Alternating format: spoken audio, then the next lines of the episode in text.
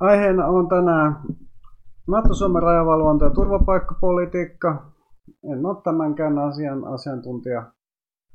kuten en ole minkään mukaan asian asiantuntija, paitsi että olen Venäjän kansalaisyhteiskunnan asiantuntija ja ehkä myös aktivistin asia, aktivismin asiantuntija. Tätäkin asiaa, tästäkin asiasta kommentoi täysin muutupohjalla, mutta tota, tämä on tavallaan itsestään selvä kysymys, joka oikeastaan tulee ajatelleeksi kuka tahansa varmaan, joka on koskaan esimerkiksi bussilla ajanut Venäjälle vaalimaan yli, mitä minä en, en ole tehnyt kymmenen vuoteen, mutta on karkotettu Venäjältä. Tuli justiin nyt huhtikuussa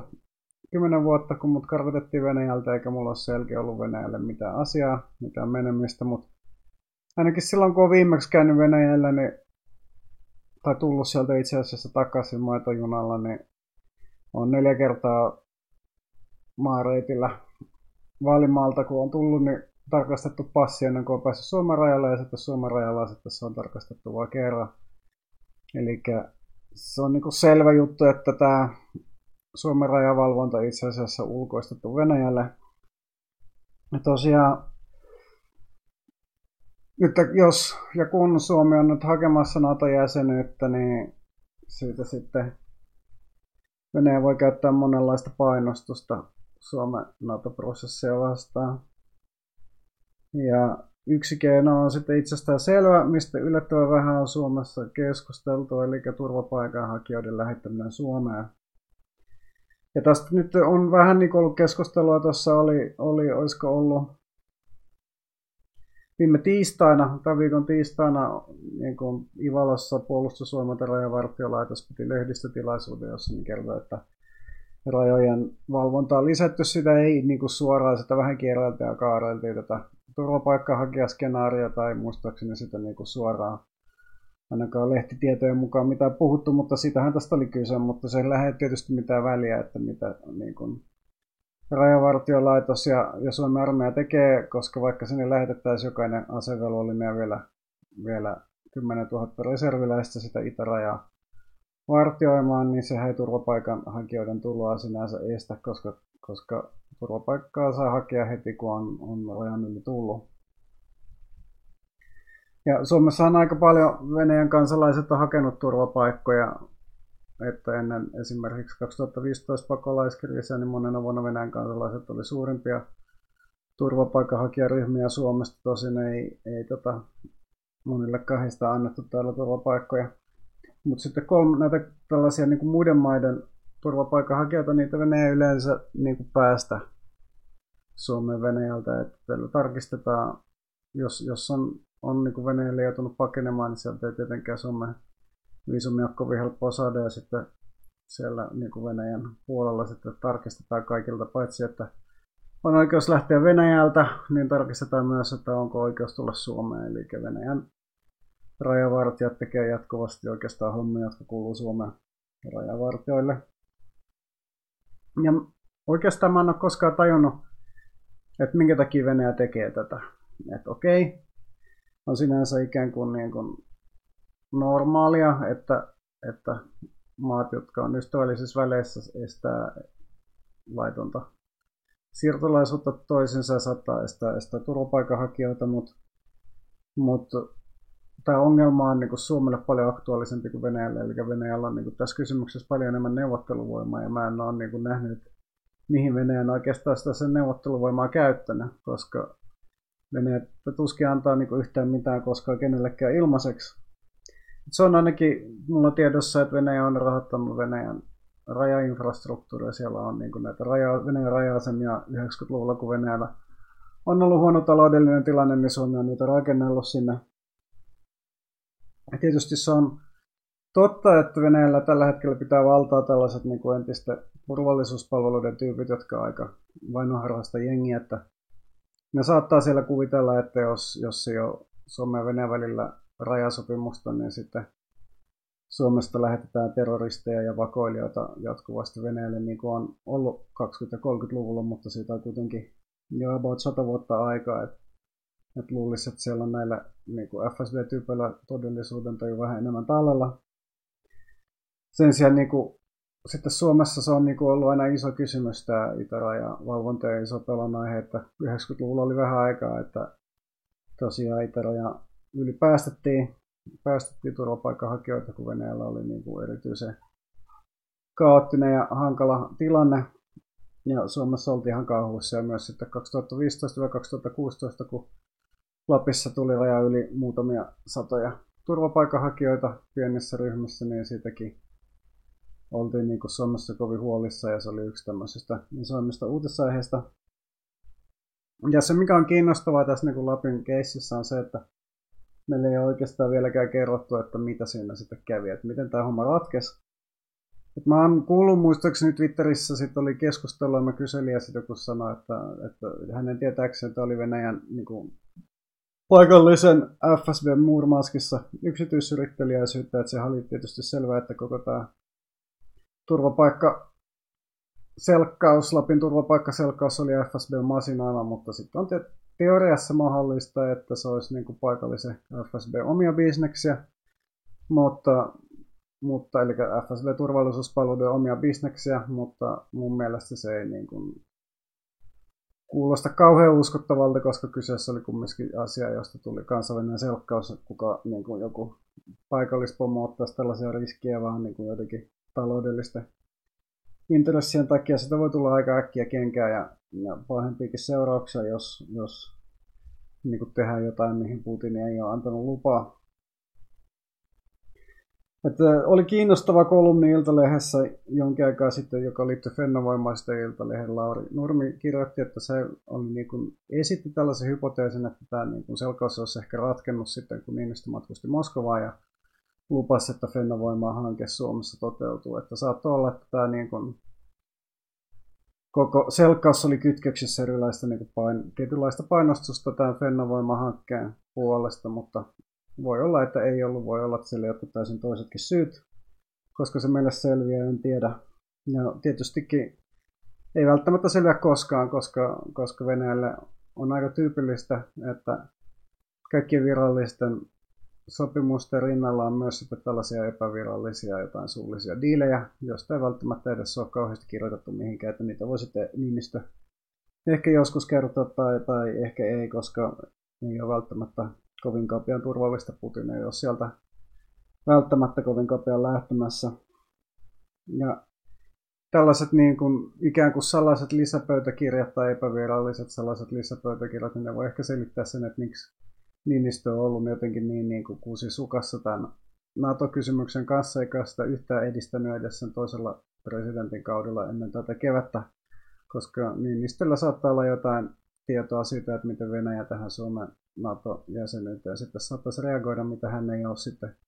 yleisölle levittänyt. Ja kohta sitten nähdään, että varmaan niin kuin aika piankin saatetaan nähdä, että onko tällä niin kuin Suomen NATO-hakemuksella ja sitten Suomen Venäjän rajadiileillä niin kuin joku käytännön kytkös. Mutta Venäjällä tosiaan sinänsä riittää porukkaa, mitä, mitä tänne voisi lähettää, että etsin, että viimeisin tieto, joka oli sille ehkä semiluotettava, oli, että Venäjän oma maahanmuuttovirasto olisi arvioinut 2015, että maassa olisi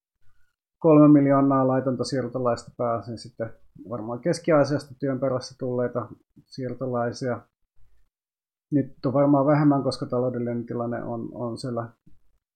niin kuin jatkuvasti ollut, tota, ei ole parantunut ja sitten nyt on lähtenyt jyrkästi huonontumaan, mutta todennäköisesti edelleenkin on laittomasti Venäjällä on leskelijöitä seitsemän numeroinen luku. Ja se on sinänsä asia, miten niin kuin Venäjällä jatkuvasti ikään kuin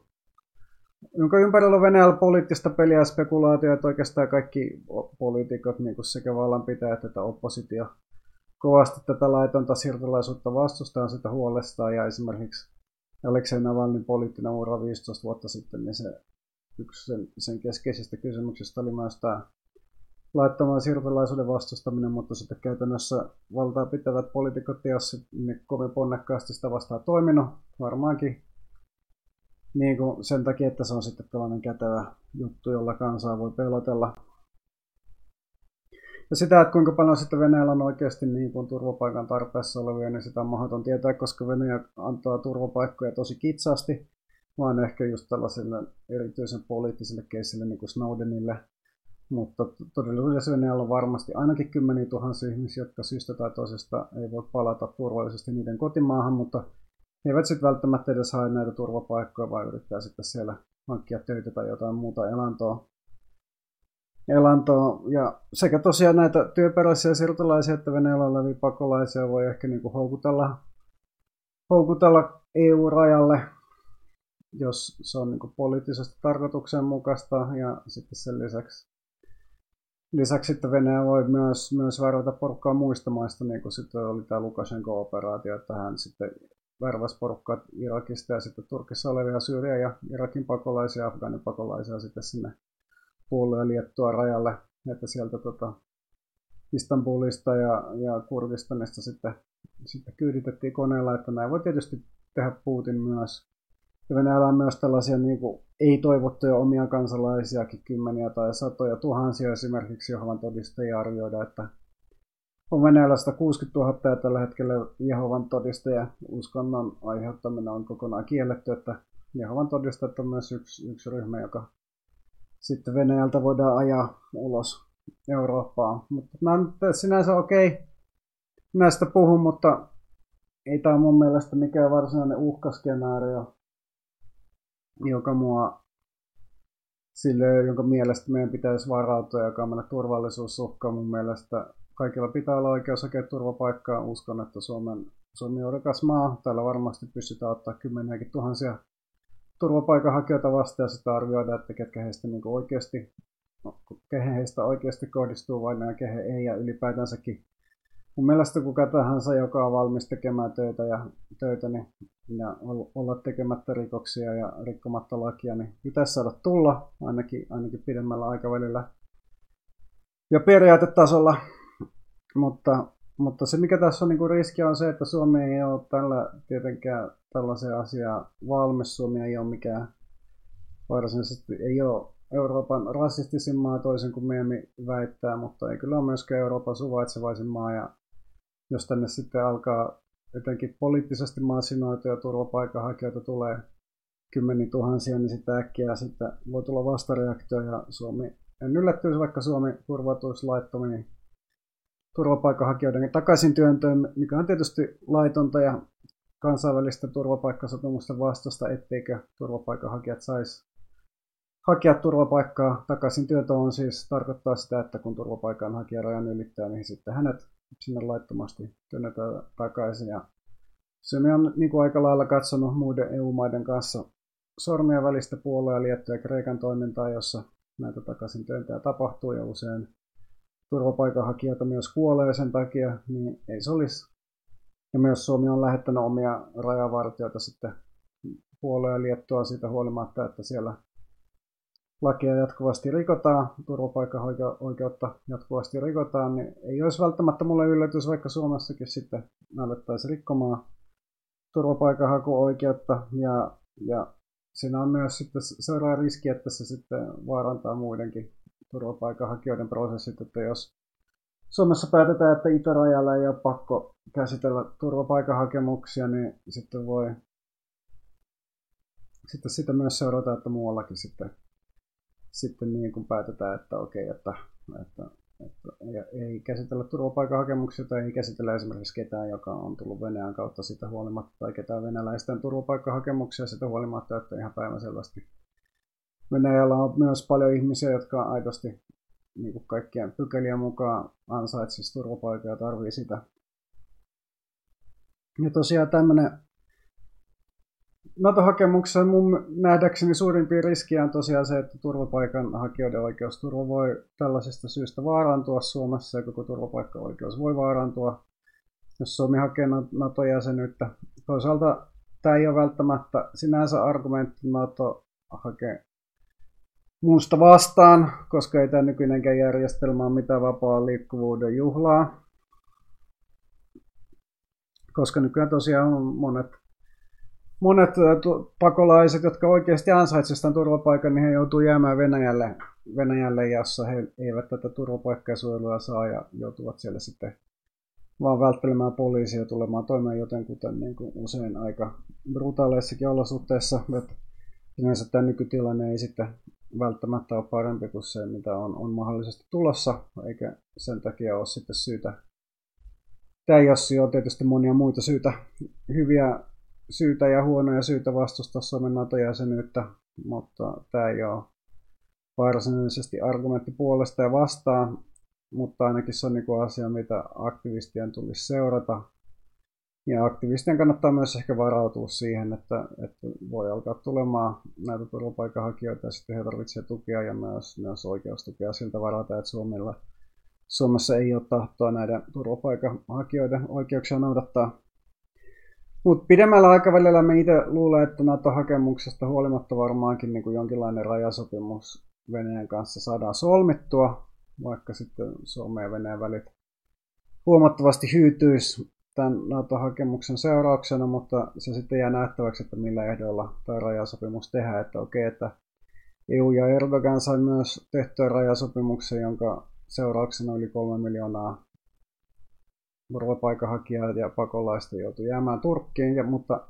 sitä maksettiin niin kuin isot rahat sitten Erdoganille, että, että, että